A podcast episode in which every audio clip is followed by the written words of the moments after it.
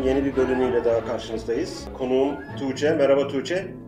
Merhaba. Bugün Wok kültürünü konuşacağız Tuğçe ile. Türkiye yansımalarını konuşacağız. Hı hı. Nasıl bir giriş yapmak istersin? Aslında çok çetrefilli bir konu. Türkiye'de son zamanlarda özellikle Twitter aktif olarak kullanan kişilerin e, gördüğü belli başlı tartışmalar var. Bu tartışmalar ekseninde bazen çok hani kısır tartışmalar da dönebiliyor ama hani bu wokeizm dediğimiz şeyin Türkiye'ye yansımasını bence en iyi okuyabileceğimiz yer yine aslında Twitter bakıldığında. Yani vokizm biraz böyle suya sabuna dokunmadan yapılan siyasetsiz siyaset gibi geliyor bana. Böyle tanımlamayı tercih ediyorum ben. Yani hiçbir zaman böyle kesinlikle sorunun derinine inmeden ufak şeyler yaparak çok büyük şeyler yaptığını iddia eden bir e, akım profiline işte pronoun yazarak kapsayıcı olarak böyle çok büyük bir şey yaptığını falan sanan insanların erdem sinyalleyerek insanların tamamıyla ifade özgürlüğünü baskılayan ve insanları farklı e, sorgulayıcı olmasını engelleyen bir şey ve hani Kuzey Amerika'da zaten çok uzun zamandır e, artık yani çok uzun zaman demeyeyim ama son yıllarda özellikle çok fazla e, çok çılgın hale geldiğini görebiliyoruz. İstersen bir araya gireyim orada. Şunu Hı-hı. söylemek istiyorum. Özellikle tarihsel çerçevede. Sen Kuzey Amerika dedin. Bu Hı-hı. işte Anglo-Sakson Batı kültüründe. Hı-hı. Batı Avrupa ve Amerika dahil buna. İşte Kanada, Avustralya vesaire de dahil. Üç kavram var benim tarihsel süzgeçte önüme çıkan. Bir tanesi politik doğruculuk. Evet. Bu üç kavramın da ortak bir özelliği var. İlk çıktığında gayet pozitif anlam yüklendi bunlara. Bu politik doğruculuk önce çıktı. Daha sonra sosyal adalet savaşçılığı mı diyeyim, social justice warrior. E, evet. Yine pozitif bir kavram olarak çıktı. Sonra woke kavramı ortaya çıktı tarihsel süzgeçte. Kronolojik sırası belki farklıdır ama hı hı. E, gözüme çarpan üç kavram ama bunların üçünde de önce bu pozitif kavram alaycı bir yöne çevrildi. Şimdi kampın ne tarafında bulunduğunuza dair bir süzgeç, bir belirteç olarak karşımıza çıkıyor. Sanırım bu woke'da da bu var. Political correctness veya politik doğruculukta da bu var. Ee, sosyal adalet savaşçılığında da bu var. Biraz önce senin söylediğin. İşte Twitter'dan bir iki tweet atayım, bir iki resim atayım veya resmime falan renkleri iliştireyim, falan zamirleri iliştireyim. Böylece erdemimi sinyalleyeyim meselesinden. Biraz da hani sosyal medya şiddet demeyeceğim ona çünkü çok şiddete yansıyan hani fiziksel şiddete yansıyan bir şey yok ama e, bu işin virtual sanal şiddete yansıyan tarafı oldu. İşte cancel culture oldu. Türkiye'ye bunun yansımaları ben merak ediyorum. Bu üç kavramın Türkiye'deki gelişim açısından. Şöyle cancel culture'dan hani başlayabilirim. Tabii ki e, şey var hani biraz böyle bu çok fazla zaten derin bir şekilde girmeyiz ama TERF ve trans right aktivizm tartışmaların zaten son 3-3,5 yıldır çok şiddetli bir şekilde Türkiye'de belki de wokeizmin en e, yansıyan alanı bu. Ve hani bu anlamda TERF olarak ismi öne çıkan birkaç kadını iptal etme çabası oldu bu woke dediğimiz tayfanın ve hani bu birazcık böyle işte akademisyen Zeynep Direk isimli bir akademisyen mesela veya işte e, Özgür Karakaş çevirmenlik yapıyor. Çevirmenlik yaptığı yayın evine işte yazılar yazılması vesaire. Hani bu birazcık zaten en başta en temelde e, bu kadınları hani politik e, ekonomik anlamda bir güvencesini elinden almaya çalışarak onu sosyal olarak cezalandırmak anlamında bir cancel culture'ın yansımasını Türkiye'de görebiliyoruz. Yani bunun haricinde politik doğruculuk anlamında zaten hani Türkiye'de de bakıldığında şimdi mesela politik doğrucu olarak kendini tanımlayan ve bunun üzerine dil politiği yapan insanlar da tamamıyla Türkiye'nin gerçeklerinden çok uzak bir tavır görüyorum. Bu yansımayı çok net bir şekilde görebiliyorum. Mesela başörtüsü için işte senin seçimin Mesela Uluslararası Af Örgütü işte Türkiye'deki bir videosunda da işte başörtüsünü işte özgür seçim, senin seçimin falan diye şey yaparken aslında Türkiye'deki gerçeklik politik devlet anlamında bir baskı olmasa da ailesinden ve sosyal çevresinden baskı görerek başını kapatmak zorunda olan bir sürü kadın varken böyle bir gerçeklik varken e, tamamıyla o batıdaki çiçekler, böcekler, İslamofobi kesinlikle başörtüsüne bir şey demek veya işte bunun bir baskı aracı olduğunu söylemek, İslamofobi aynısını Türkiye'de de uygulamaya çalışıyorlar mesela. Tutmuyor. Çünkü değil. Türkiye'de öyle bir gerçeklik yok. Şimdi background'da ciddi bir farklılık var öncelikle. Çünkü bahsettiğimiz Batı Avrupa ve Amerikan Anglo-Sakson kültürünün kökleriyle bizim Türkiye'de hali hazırda oluşmuş kültürün oturduğu çatı birbirinden tamamen farklı. Her şeyden önce orada yüzyıllar süren bir liberty veya özgürlük geleneği var. Bu özgürlüğün belirli tartışmaları var. Daha Magna Carta'ya kadar uzanan. Hı hı. Onun yanında bir politik saflaşmada bariz bir farklılık var oluşan gerek ekonomik gerek sosyal hı hı. kodlarda bir farklılık var. Çünkü Türkiye'nin gerek sosyokültürel gerekse ekonomik yapılanması Batı Avrupa ve Amerika grubundaki önce işte ekonomik refaha ulaşılması, sonra bunun üstüne politik e, hakların veya politik tartışmanın oturtulması, sonra daha sonra progresif düşüncelerin daha fazla gündelik hayata yansıması, bunun hı hı. ekonomi politikasını, devlet politikasını, kamu politikasını belirlemesi gibi son 200 yıl, 300 yıllık tarihin Türkiye'de çok fazla böyle olgunlaşmadan yaşandığını, daha doğrusu hı. Türkiye'de aynı safhalar yaşanmadı. Türkiye biraz daha bu şeyleri ithal etti. Hukuk sistemini ithal etti. Hukuk sistemi oluşan problemlerin çözümü için yapılmış tartışmaların üzerine kurulmuş ve şerhler yazılarak oluşturulmuş bir hukuk sistemi değil. Tamamen bir transfer şeyiyle bunu bu elbiseyi bu halka giydirelim mantığıyla oluşturuldu. Ve çok bariz olarak gördüğüm bir şey var. Onu biraz önce aradım ama bulamadım. Sen belki yakından biliyorsundur. Bu İngilizce'deki he, she, zamir evet. meselesinden kimlik politikasına uzanan yolun bir, bet, bir benzerini Türkiye'deki Türkçedeki zamire uygulamaya çalışan bir grup evet, görmüştüm. Evet oldu. Oldu mu? Onu biraz daha detaylı verebilir misiniz? Çünkü ben bir ara gördüm bunu çok bilgim yok. Türkiye Türkçe'de zaten cinsiyetsiz bir dil olmasından evet. dolayı böyle bir o ek, o tayfada bir şey var. Ee, neden böyle gibi bir yaklaşımla çünkü insanlara hani o diye hitap ettiğinde bu söylendiğinde bir sürü kişiye işte Türkçe'de zaten buna gerek yok. Neden pronoun bir pronoun faşizmi var zaten buna ne gerek var dendiğinde insanlar bu sefer Türkçeyi de ona benzetmeye çalışarak böyle şu an ben de detayını hatırlamıyorum ama sanırım bir girişim bunun üzerine böyle bir cinsiyetsiz dil şeklinde bir şey getirmişti Türkçe'de de. Ama aslında hı hı. Hani aynı aynı şey değil bakıldığında Batı'da özellikle pronoun kullanma konusunda çok ciddi bir baskı var. Ve bu anlamda hani şeyi kesinlikle net görebiliyorum belki Türkiye'deki yansıması. Hani kimlik siyasetini tasvip etmeyenler Batı'da zaten kesinlikle e, aforoz ediliyor ve e, bu e, hakları savunulmuyor. Hakları savunulmaya değer görülmüyor. Türkiye'de de mesela LGBTİ içerisinde muhafazakarı vardır, milliyetçisi vardır. Bunları hiçbir şekilde kabul edilmiyor. Twitter'daki yansımalarını ben hani çok net bir şekilde görebiliyorum, okuyabiliyorum. Belli bir kesimin tek elinde tüm bu e, hak savunuculuğu, hakları savunma, dernekler, STK'lar vesaire ve bu şablonun dışına çıkan kişilerin haklarını savunmama çok da onların doğru kişiler olmadığını yani tamamıyla bu anlamda bir şey var. Aforoz edilme durumu var. Bunun haricinde hani şeyi söyleyebilirim belki.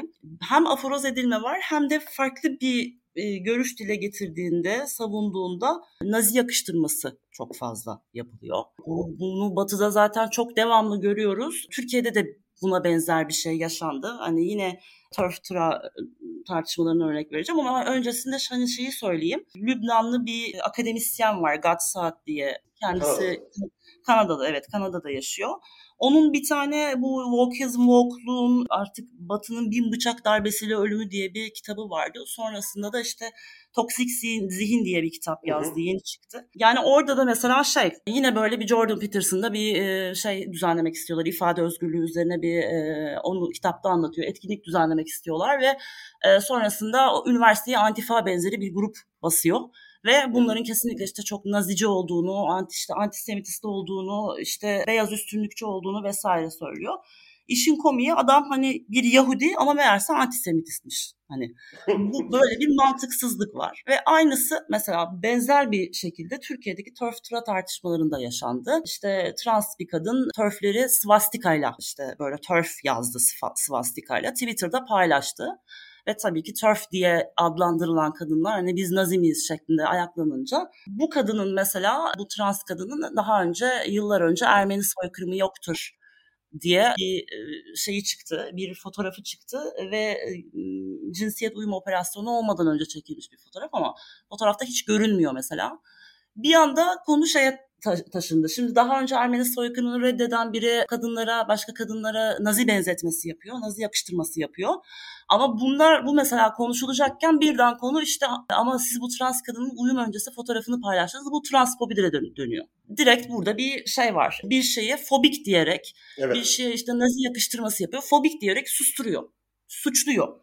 Ve hani bu birazcık kimlik politikalarının ve kendini kırbaçlama ilerlemeciliği diyor buna Gatsat. Gerçekten hı hı. öyle. Hani bir şekilde kendini insanlara fobik diyerek otosansür e, uygulatmaya çalışma hali. Türkiye'de de bunun yansımalarını yine Twitter üzerinde e, görebiliyoruz. Bu kimlik politikaları demişken oraya biraz girelim istersen. Bu sadece Türkiye üzerinde hı. değil, dünya genelinde küresel ölçekte yaşanan bir tartışma. Burada evet. kimlik tartışmalarında, o kimlik politikalarında kimlik kısmını biraz kaçırıyoruz zannedersen. Çünkü iki tane kimlik var bizim herkesin üzerinde duran. Bir tanesi bizim seçeneklerimizle oluşmuş veya e, bizi yetiştirenler tarafından oluşumuna katkıda bulunulmuş kültürel kimliğimiz.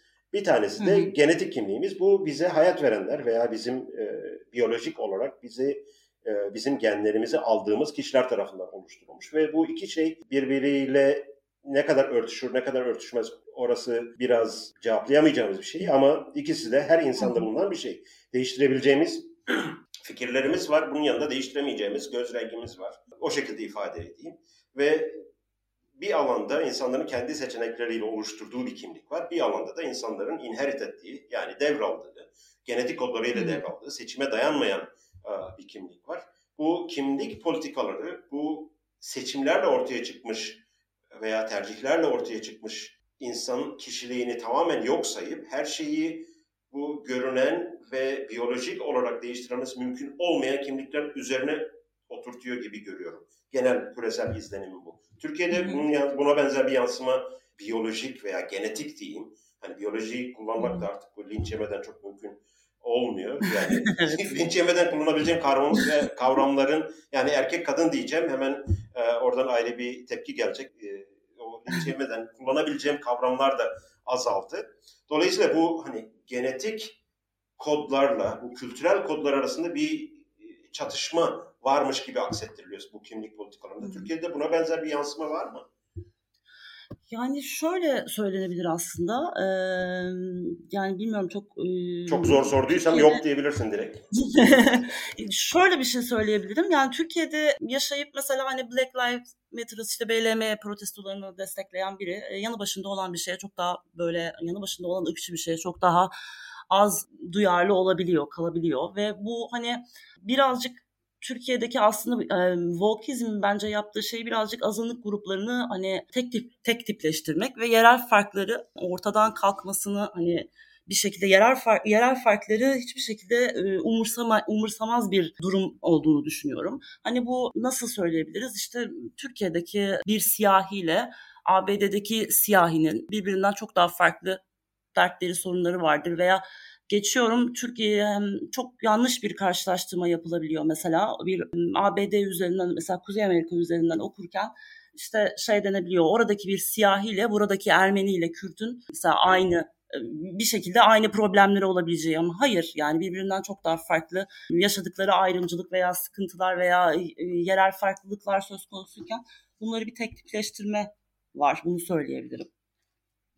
Bir de bu bahsettiğin konu yani biz Türkiye'nin zencileriyiz şeklinde bir söylem değişik gruplar tarafından Türkiye'nin en azından son 20-30 yıllık tarihinde çeşitli defa söylenmiştir. Bu da problemleri biraz daha Kuzey Amerikan problemlerine benzetme çabası veya çözümleri oradan alma çabası. Ancak Batı Avrupa ve Amerika e, arasındaki son 2-300 yıllık ilişkide bir Atlantik üzerinden gelişen işte ticaret, ekonomi, daha sonra politika, siyaset üzerinden gelişen bir ilişki var.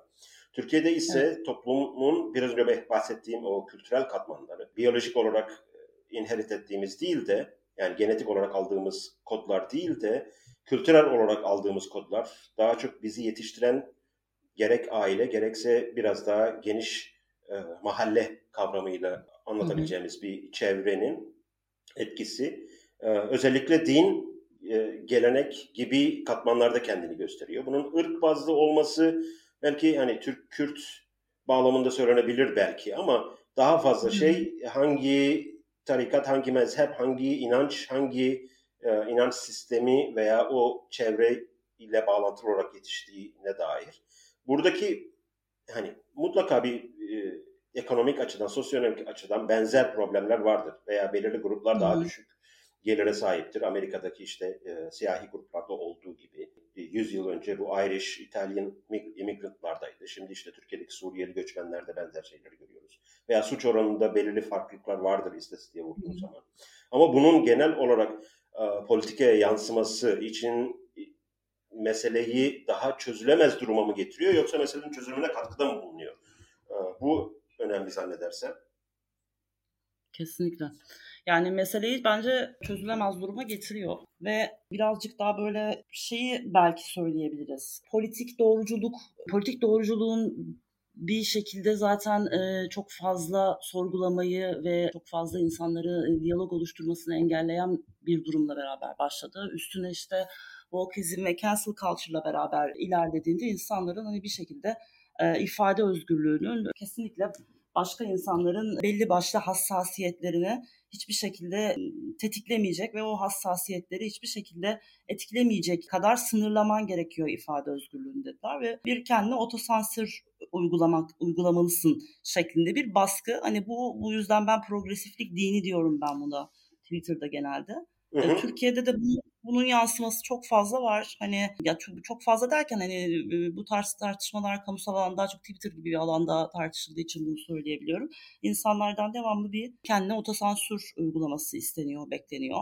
Eğer e, uygulamazsan işte o kapsayıcı işte çok o dili kullanmazsan afroz ediliyorsun. Böyle bir durum var. Herhangi bir komüniteye dahil olmak istiyorsan eğer o komüniteye kesinlikle olmak istiyorsan onu sorgulamaman gerekiyor.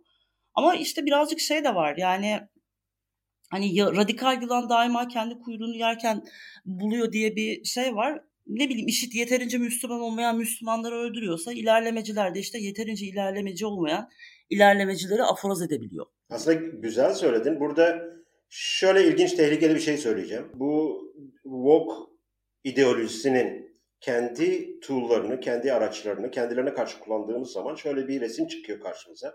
Tekrar söylüyorum bu e, hani e, tepkiyle karşılanabilir yaptığım bu genelleme, bütün genellemelerde olduğu gibi. Ama şöyle bir şey çıkıyor. Genellikle bu woke dinine mensup olan kişiler hatır sayılır bir şekilde ortalamanın üzerinde gelir sahibi, ortalamanın evet. üzerinde eğitim sahibi, büyük olasılıkla e, sosyal bilimler veya gender studies o tarz yerlerde eğitim hayatını sürdürüyor. Çok fazla evet. gelir kazanma gibi bir endişesi yok aile tarafından biraz daha güvenlik, biraz daha e, refah ve ortamları biraz daha refaha yakın. E, ve genel olarak da gündelik hayatın getirdiği gelir kavgası veya ekmek kavgasından biraz daha uzak bir kesim. Hani tuzu kuru kesim diyeyim. Bu şekilde bir kimlikleştirme yapabilirsek, yani bunu tehlikeli olduğunu söyledim böyle bir genellemenin. E, benzer bir genelleme Türkiye'de mümkün mü? Önce sana bunu soracağım. İkincisi bu bizi daha tehlikeli sonuçlara götürecek. Yani aynı araç, aynı toolkit'i kullandığımız zaman bu woke e, mensuplarına veya bu progresivizm dinine senin tabirinle e, çok hı hı. tehlikeli bir şey, duruma gelecek. E, çünkü savunduklarını zannettikleri grubun tam da aleyhine bir tavır takılmış oluyorlar günün sonunda. Evet.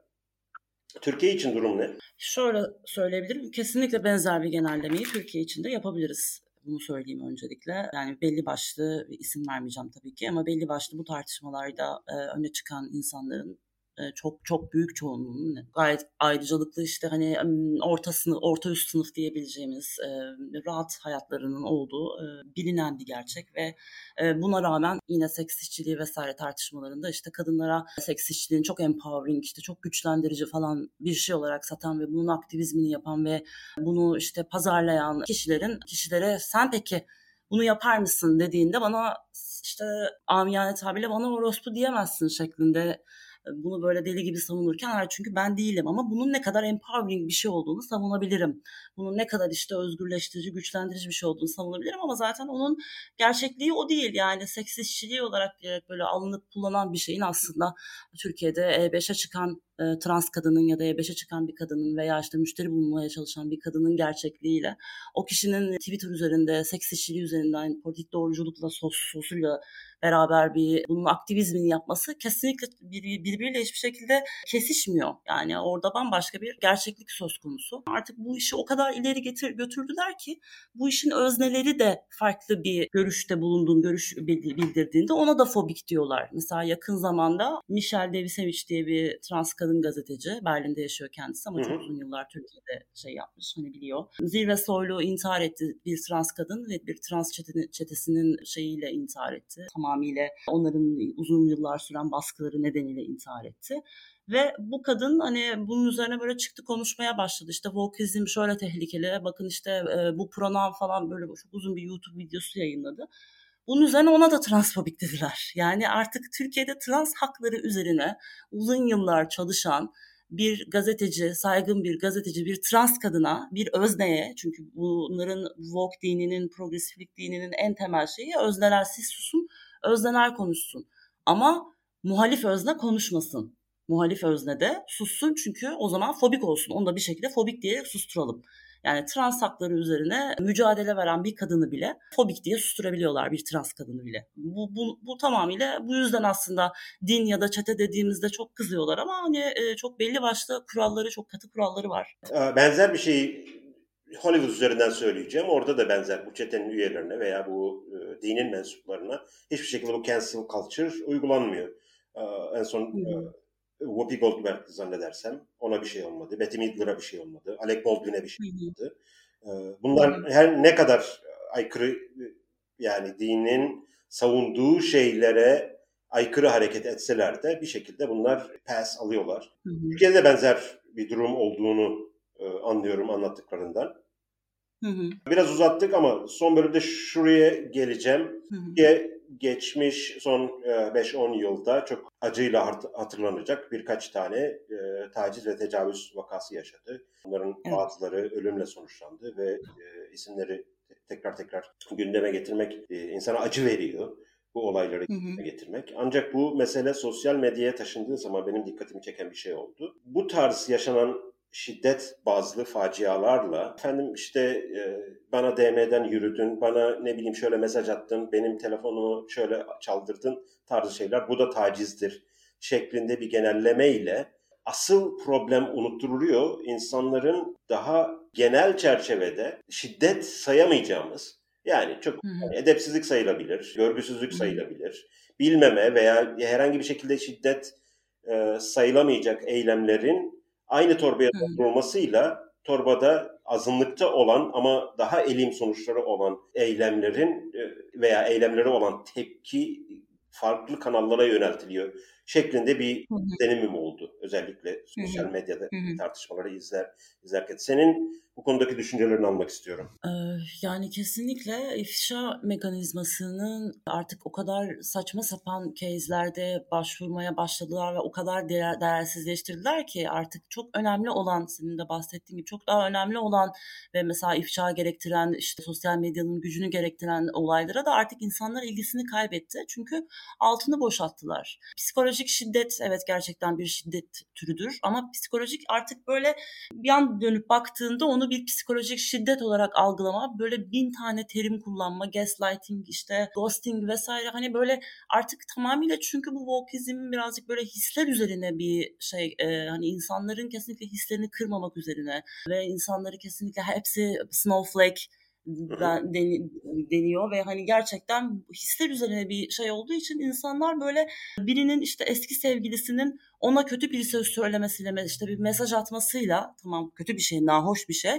Orada çok ciddi bir taciz, ısrarlı takip veya işte ölüm tehdidini kesinlikle eşitleyen ve hiçbir işe yaramayan ve asıl önemli ve desteklenmesi gereken şeylere de insanların ilgisini tamamıyla yitirmesine sebep olan bir şey çıkarttılar ve gel kesinlikle Türkiye'de de çok fazla artık bunun şeyi var ve o yüzden de insanlar gerçekten de hani çok daha fazla desteklemesi gereken şeylere bir şekilde ilgisini kaybediyor. Bunun çok örneği, örneği de var. Çok fazla görüyoruz son yıllarda. Son olarak kapatmadan önce biraz ileriye yönelik fikirlerini dinlemek istiyorum senin. Türkiye'de hmm. durum nereye gidiyor? Herhangi bir şekilde düzelme imkanı veya korunma imkanı var mı en azından bu tarz parazitik düşüncelerden? Ben iyimser bakıyorum. Birkaç yıl önce bu kadar iyimser bakmıyordum ama özellikle son 1-2 yılda hani sadece bu tarz tartışmalı da değil hani belli başlı şeylerde biraz böyle mesela ABD'de de artık çok fazla bu şeylere karşı çıkan insanların sesi çıkmaya başladı. Ve hani Türkiye'de de bence e, bu tartışmalar aslında bakıyoruz ediyoruz ama bir sürü işte günlük ekonomik hayat sıkıntısı vesaire var ama bu tartışmalara da ciddi mesai harcayan ve bakan insanlar var. Ve hani artık biraz böyle konularla çok ilgisi olmayan insanlar bile önlerine gelen örneklerle aslında bu Vogue dediğimiz cemaatin e, çok da böyle Vogue tayfanın çok da böyle e, nasıl söyleyeyim e, ne gibi neleri savunduğunu, neleri savunmadığını, ne kadar saçmaladığını görür anlar olmaya başladı son bir yıl içerisinde özellikle konuyla ilgisi olmayan insanlar bile böyle ilgi gösterip Aa, bunlar ne saçmalıyorlar ya demeye başladılar. Bunu çok gözlemliyorum. O yüzden ben e, hani iyi görüyorum. E, hani birazcık daha böyle bu tarz saçmalıklar, saçmalamalar ortaya çıktığı sürece insanlar e, ifade özgürlüğünün daha önemli olduğunu ve hani bu gibi konularda alması gereken e, pozisyonları daha net görecek gibi geliyor bana. Çok teşekkür ederim. Ben teşekkür ederim. En azından umutlu e, mesajların için. Son şey olarak aslında hiç bahsetmeyecektim de son bu yüzmedeki altın madalya olayı konusunda ne düşünüyorsun? Kadınların kadınların sporda silinmesine yol açacak kötü bir gelişme mi yoksa buradan bir hayır çıkar mı? Kesinlikle. Yani bunu artık ya bu bunun üzerinden aslında çok fazla şey de döndü. Ben de eskiden bu kadar radikal değilim. Çok uzun bir konu bu arada. Çok kısa kısa özet özet. O yüzden çok girmedim zaten. Son bir iki cümlelik fikrini alacağım. Çok uzun bir konu. Sadece şey hani bu kesinlikle bu kuralların e, değişmesi gerekiyor. Çünkü hani bu e, bu şekilde bu şekilde hani e, trans kadınların yarıştığı kategorilerde, yarışlarda kadınların gerçekten hakkının yendiği çok açık, çok net bir şekilde görülüyor. O videoyla da çok daha net görüldüğü için bu kadar konuşuldu diye düşünüyorum. Bu konunun hani böyle kadınların alanını silmeden, kadınları bir şekilde silmeden çözülmesi gerekiyor. O da şu aşamada birazcık zor gözüküyor. E, o kuralların değişmesi için biraz daha yol var diye düşünüyorum ben. Ama kesinlikle siliyor kadınları yani bu çok net bir şey. Çok teşekkürler. Vakit ayırdın ben bize kat, e, katıldığın için. Ben zevk aldım konuşmaktan. Evet. Benim ee, ileride tekrar, belki tekrarını yaparız. Daha detaylı e, bir konu olursa. Olur. Çok teşekkür ederim. Teşekkürler. Görüşmek üzere. Bye.